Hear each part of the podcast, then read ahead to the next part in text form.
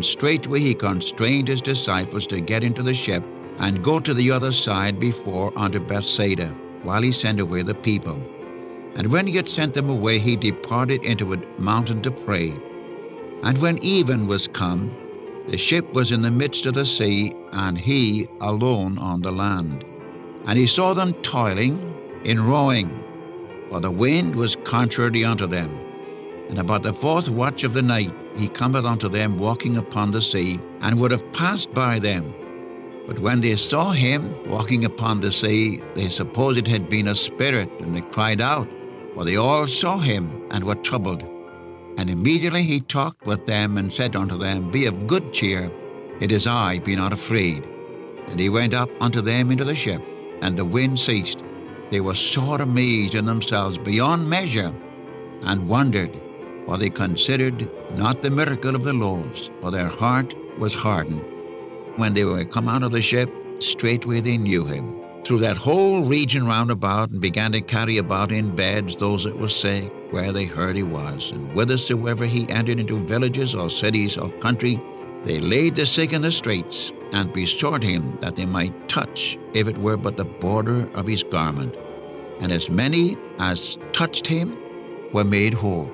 Welcome to the Unchanging Word Radio Bible Study. Our teacher is Dr. John G. Mitchell, and our conviction is that the Word of God has never changed and never will. The truth in God's Word was, is, and always will be true. God never changes. Life begins at Calvary, there my Savior died. He took my place, and by His grace came with me to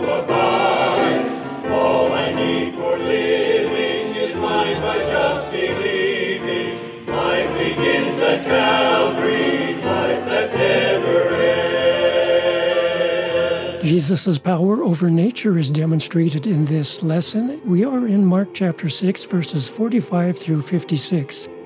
Our Lord, having gone up to a mountain to pray, subsequently began walking across the water on the Sea of Galilee. And the disciples in the boat saw him and were frightened because he appeared to them to be as a ghost. Well, this happened at night between 3 and 6 in the morning, and I asked the question how did they see him at night? Well, our Lord is so precious to us here. He first encourages them personally, saying, Take heart, be of good cheer. And then he identifies himself. It is I. And then he says, Stop being afraid. The Lord Jesus can and will identify himself to the heart of each of us who are trusting Jesus himself in the midst of the storm. Well, here's Dr. Mitchell on the Unchanging Word Bible broadcast, Mark chapter 6, verse 45. Good day, friends. Again, it is our joy and delight to come to you. And I am sure that as you have been following along in this study of the gospel through Mark, we see the marvelous revelation of the tenderness, the sympathy, the compassion, the love of the Savior for men and women, whoever they are. Indeed, the ones whom he rebukes are those who are religious leaders, who are hypocrites, and he tears the mask off, shows them just what they are. And as you read through the book, you'll notice how their envy and their hatred for the Savior increases. Now we're in chapter chapter six of Mark. Uh, we we have noticed the unbelief of his own people at Nazareth. You remember, after living thirty years in their midst, they to them he was just still Joseph, Joseph's son, the son of Mary, the carpenter. And then you have him sending the twelve out and giving them power and authority uh, to heal the sick, to cast out demons, and to preach the gospel, and to tell men to repent. That is followed by the by the incident of Herod killing John the Baptist. You remember, you see there the the cowardice of Herod, you see the boldness of John the Baptist, and you see the murderous heart of Herodias, the wife of Herod. And then this is followed by the disciples being alone with the Savior. He came, they came back, you remember, and reported what they had done. And by the way, I still, I still can't get over that that uh, 30th verse of the chapter. Nothing is said about the crowds or the response or what they did. They just reported what they had done and what they had taught. Not much is given to results. The Lord knew all about that too. And then from verse 31 on through, you have where, right on down through verse 44, you had him feeding the 5,000. We saw the compassion of the Savior upon these people. With all the religious leaders they had, there were still sheep having no shepherds. In fact, the, the Pharisees and the scribes and the Sadducees had no heart, no compassion for the people of God. And hence they were wondering. And if ever you needed to pray for shepherds, it's today. There are so few, comparatively speaking, who have any tenderness or compassion or understanding for the, for the people of God, and so many are shepherdless.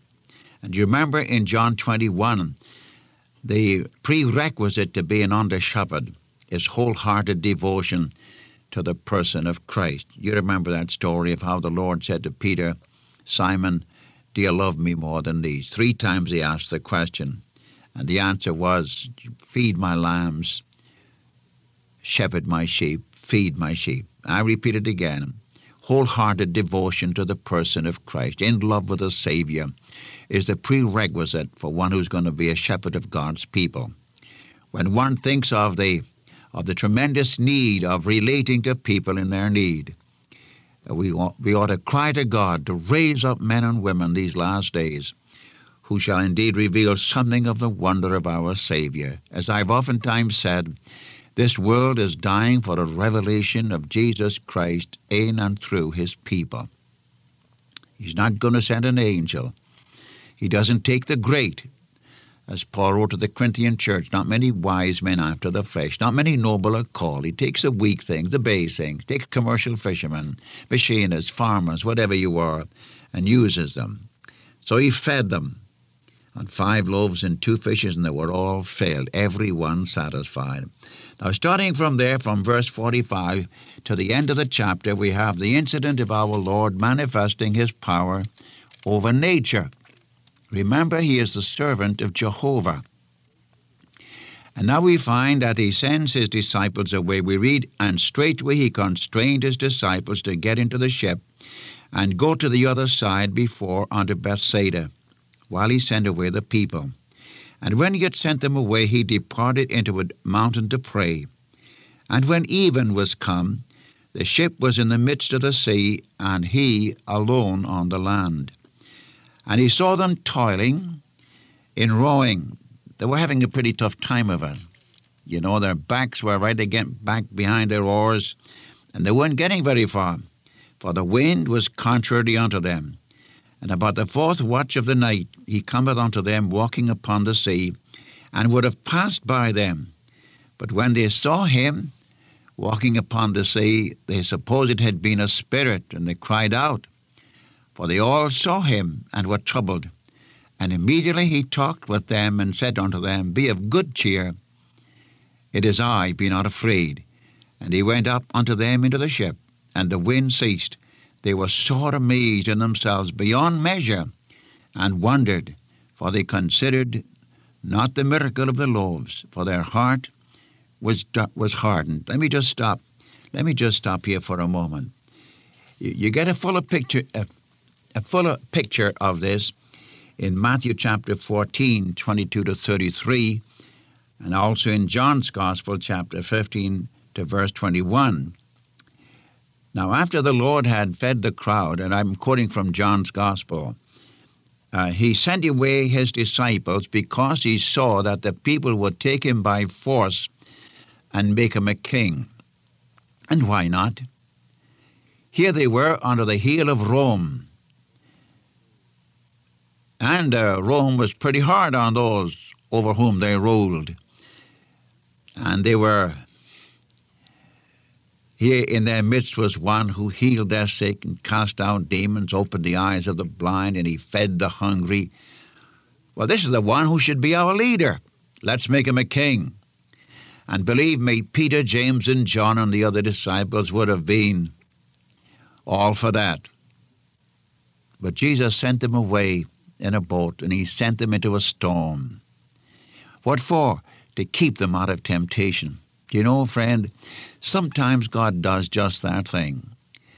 He sends his people into storms to keep them out of temptation. These disciples would have, be, would have been all for making him a king. What a temptation. And Jesus sent them away and put them in a storm to keep them out of temptation. So, friend, if the Lord is leading you into a storm, remember He has control of the storm. I read in this passage here, He saw them in the storm. He saw them rowing hard and getting nowhere. But He saw them.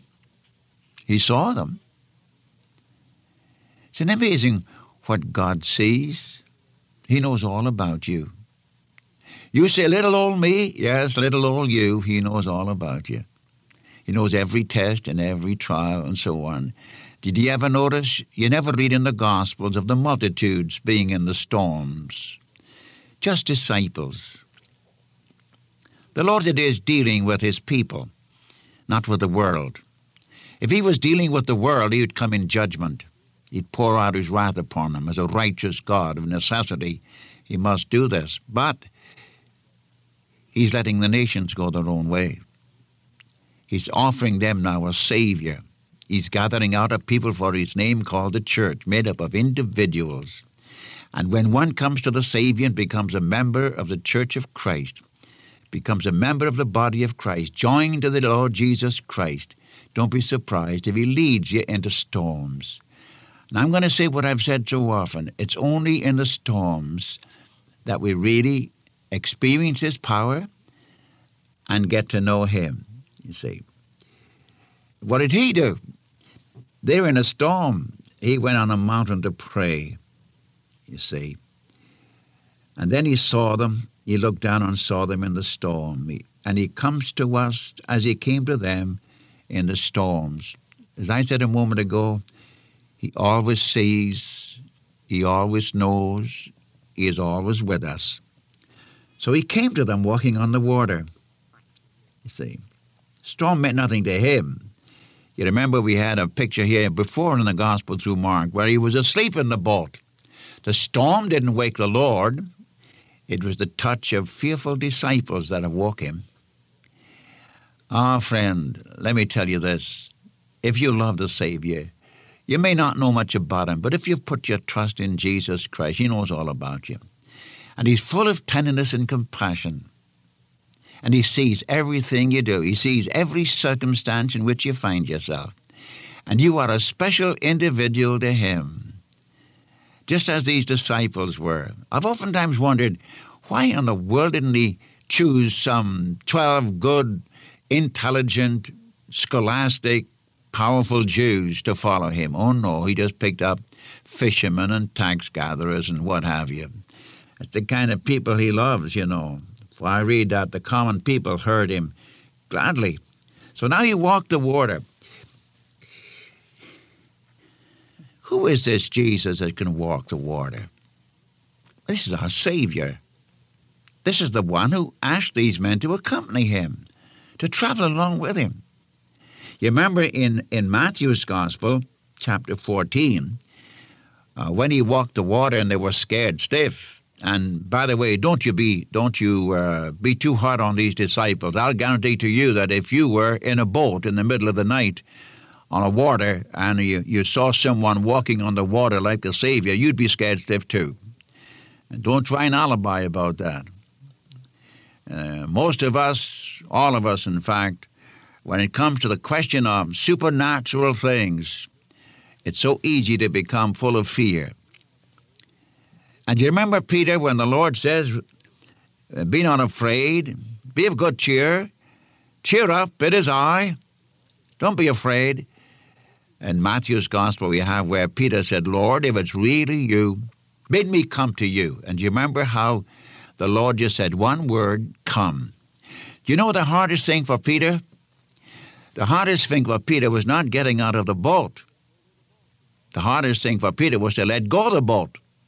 As long as he had hold of the boat, you know, he, could, he was all right, no matter how rough the water was. But they let go the boat, and behold, he walked the water. And you remember, uh, and I'm sure that the disciples helped him on this. Do you remember he got his eyes off the Lord and got his eyes on the water and the storm? and he began to sink. And I'm, I wouldn't be at all surprised if the disciples were helping him on that.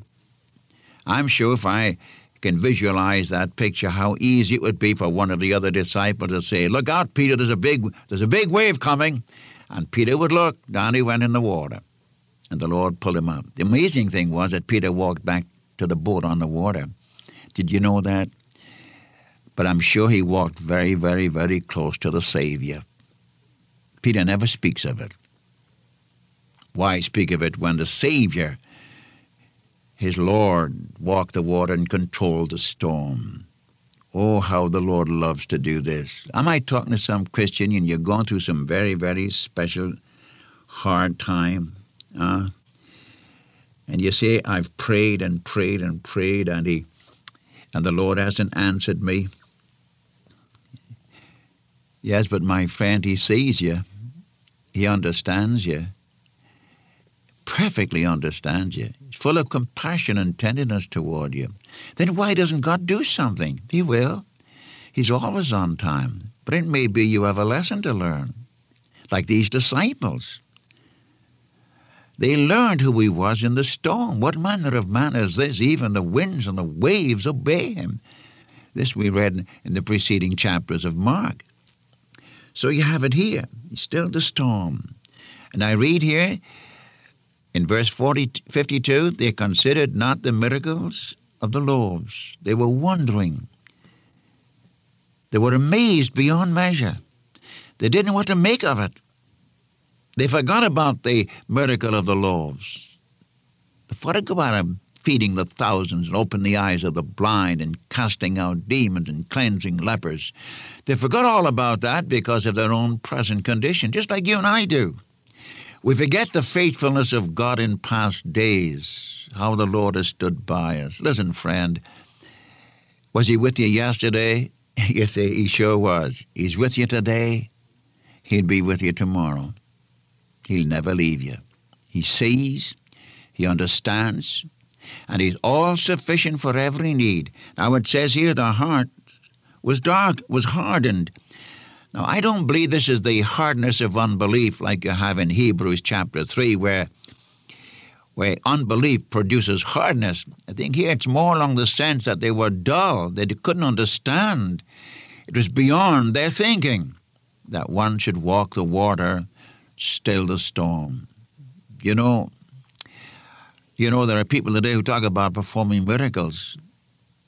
I know I get magazines and get papers about men who are preachers and they're supposed to have so many wonderful miracles, especially in the field of healing. Uh, Jesus even stilled the storm. I don't know anybody ever stilled the storm but Jesus. I don't know anybody can stop the wind blowing except Jesus. And He's your Savior. He's my Savior.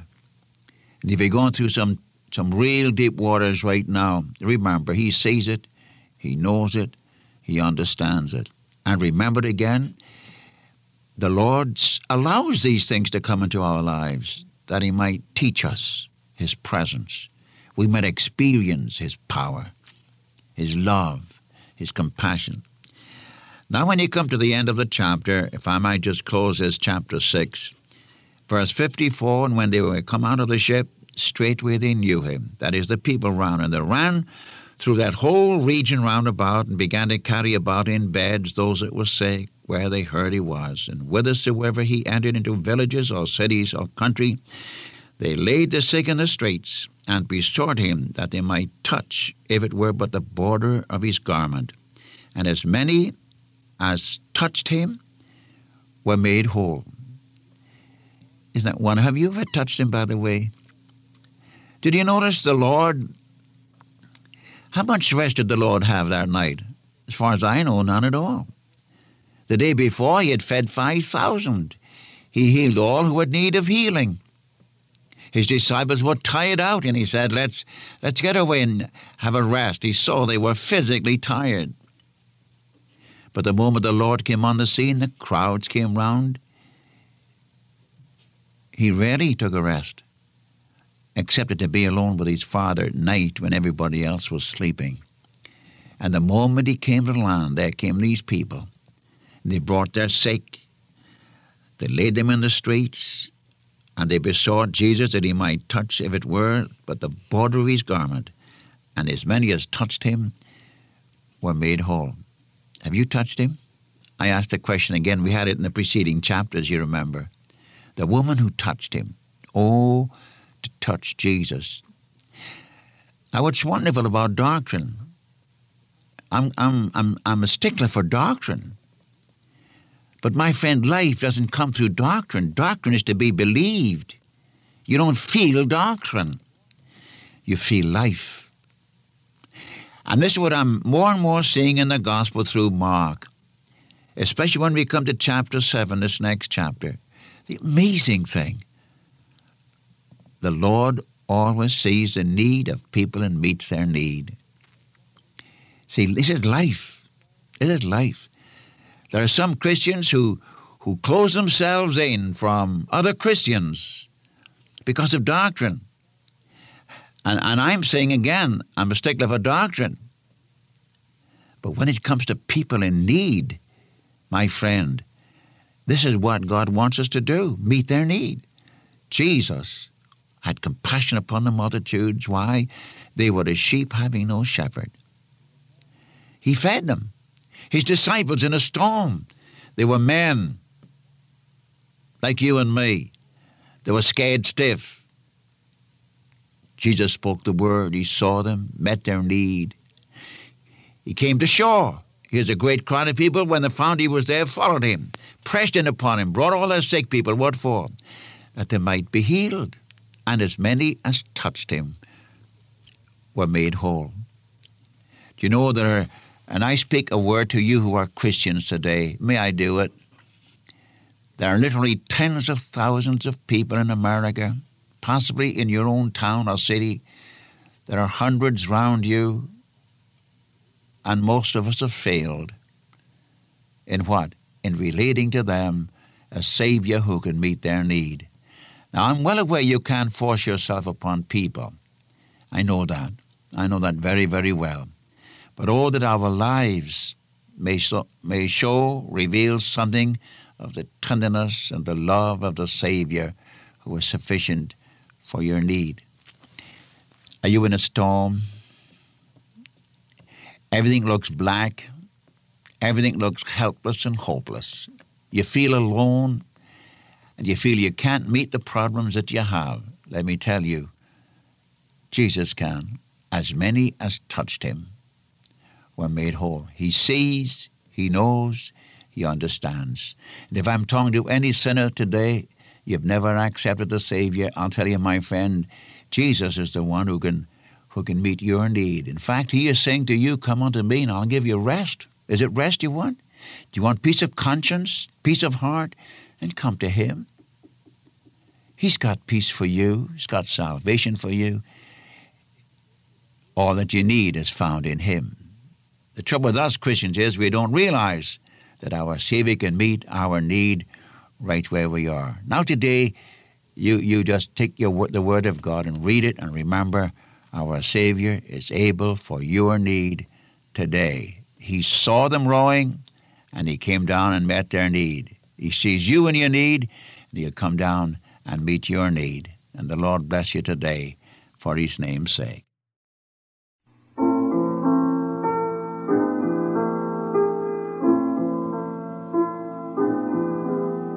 Why then drift along with emptiness and dark despair?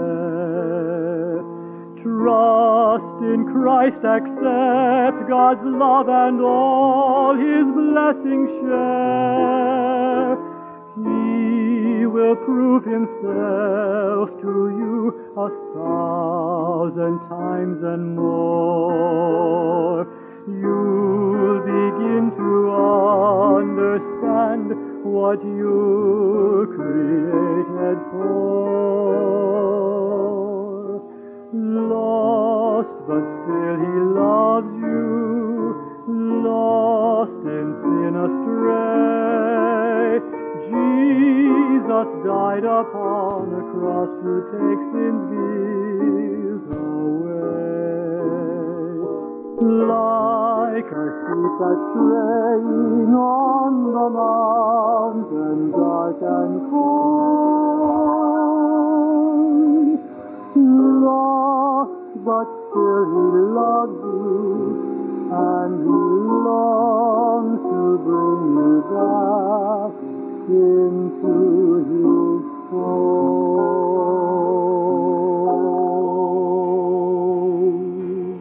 We trust that your hearts have been blessed and encouraged through the study of God's Word.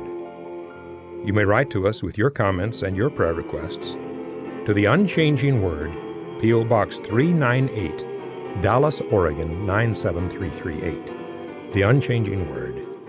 And so until next time, this is the Unchanging Word radio broadcast.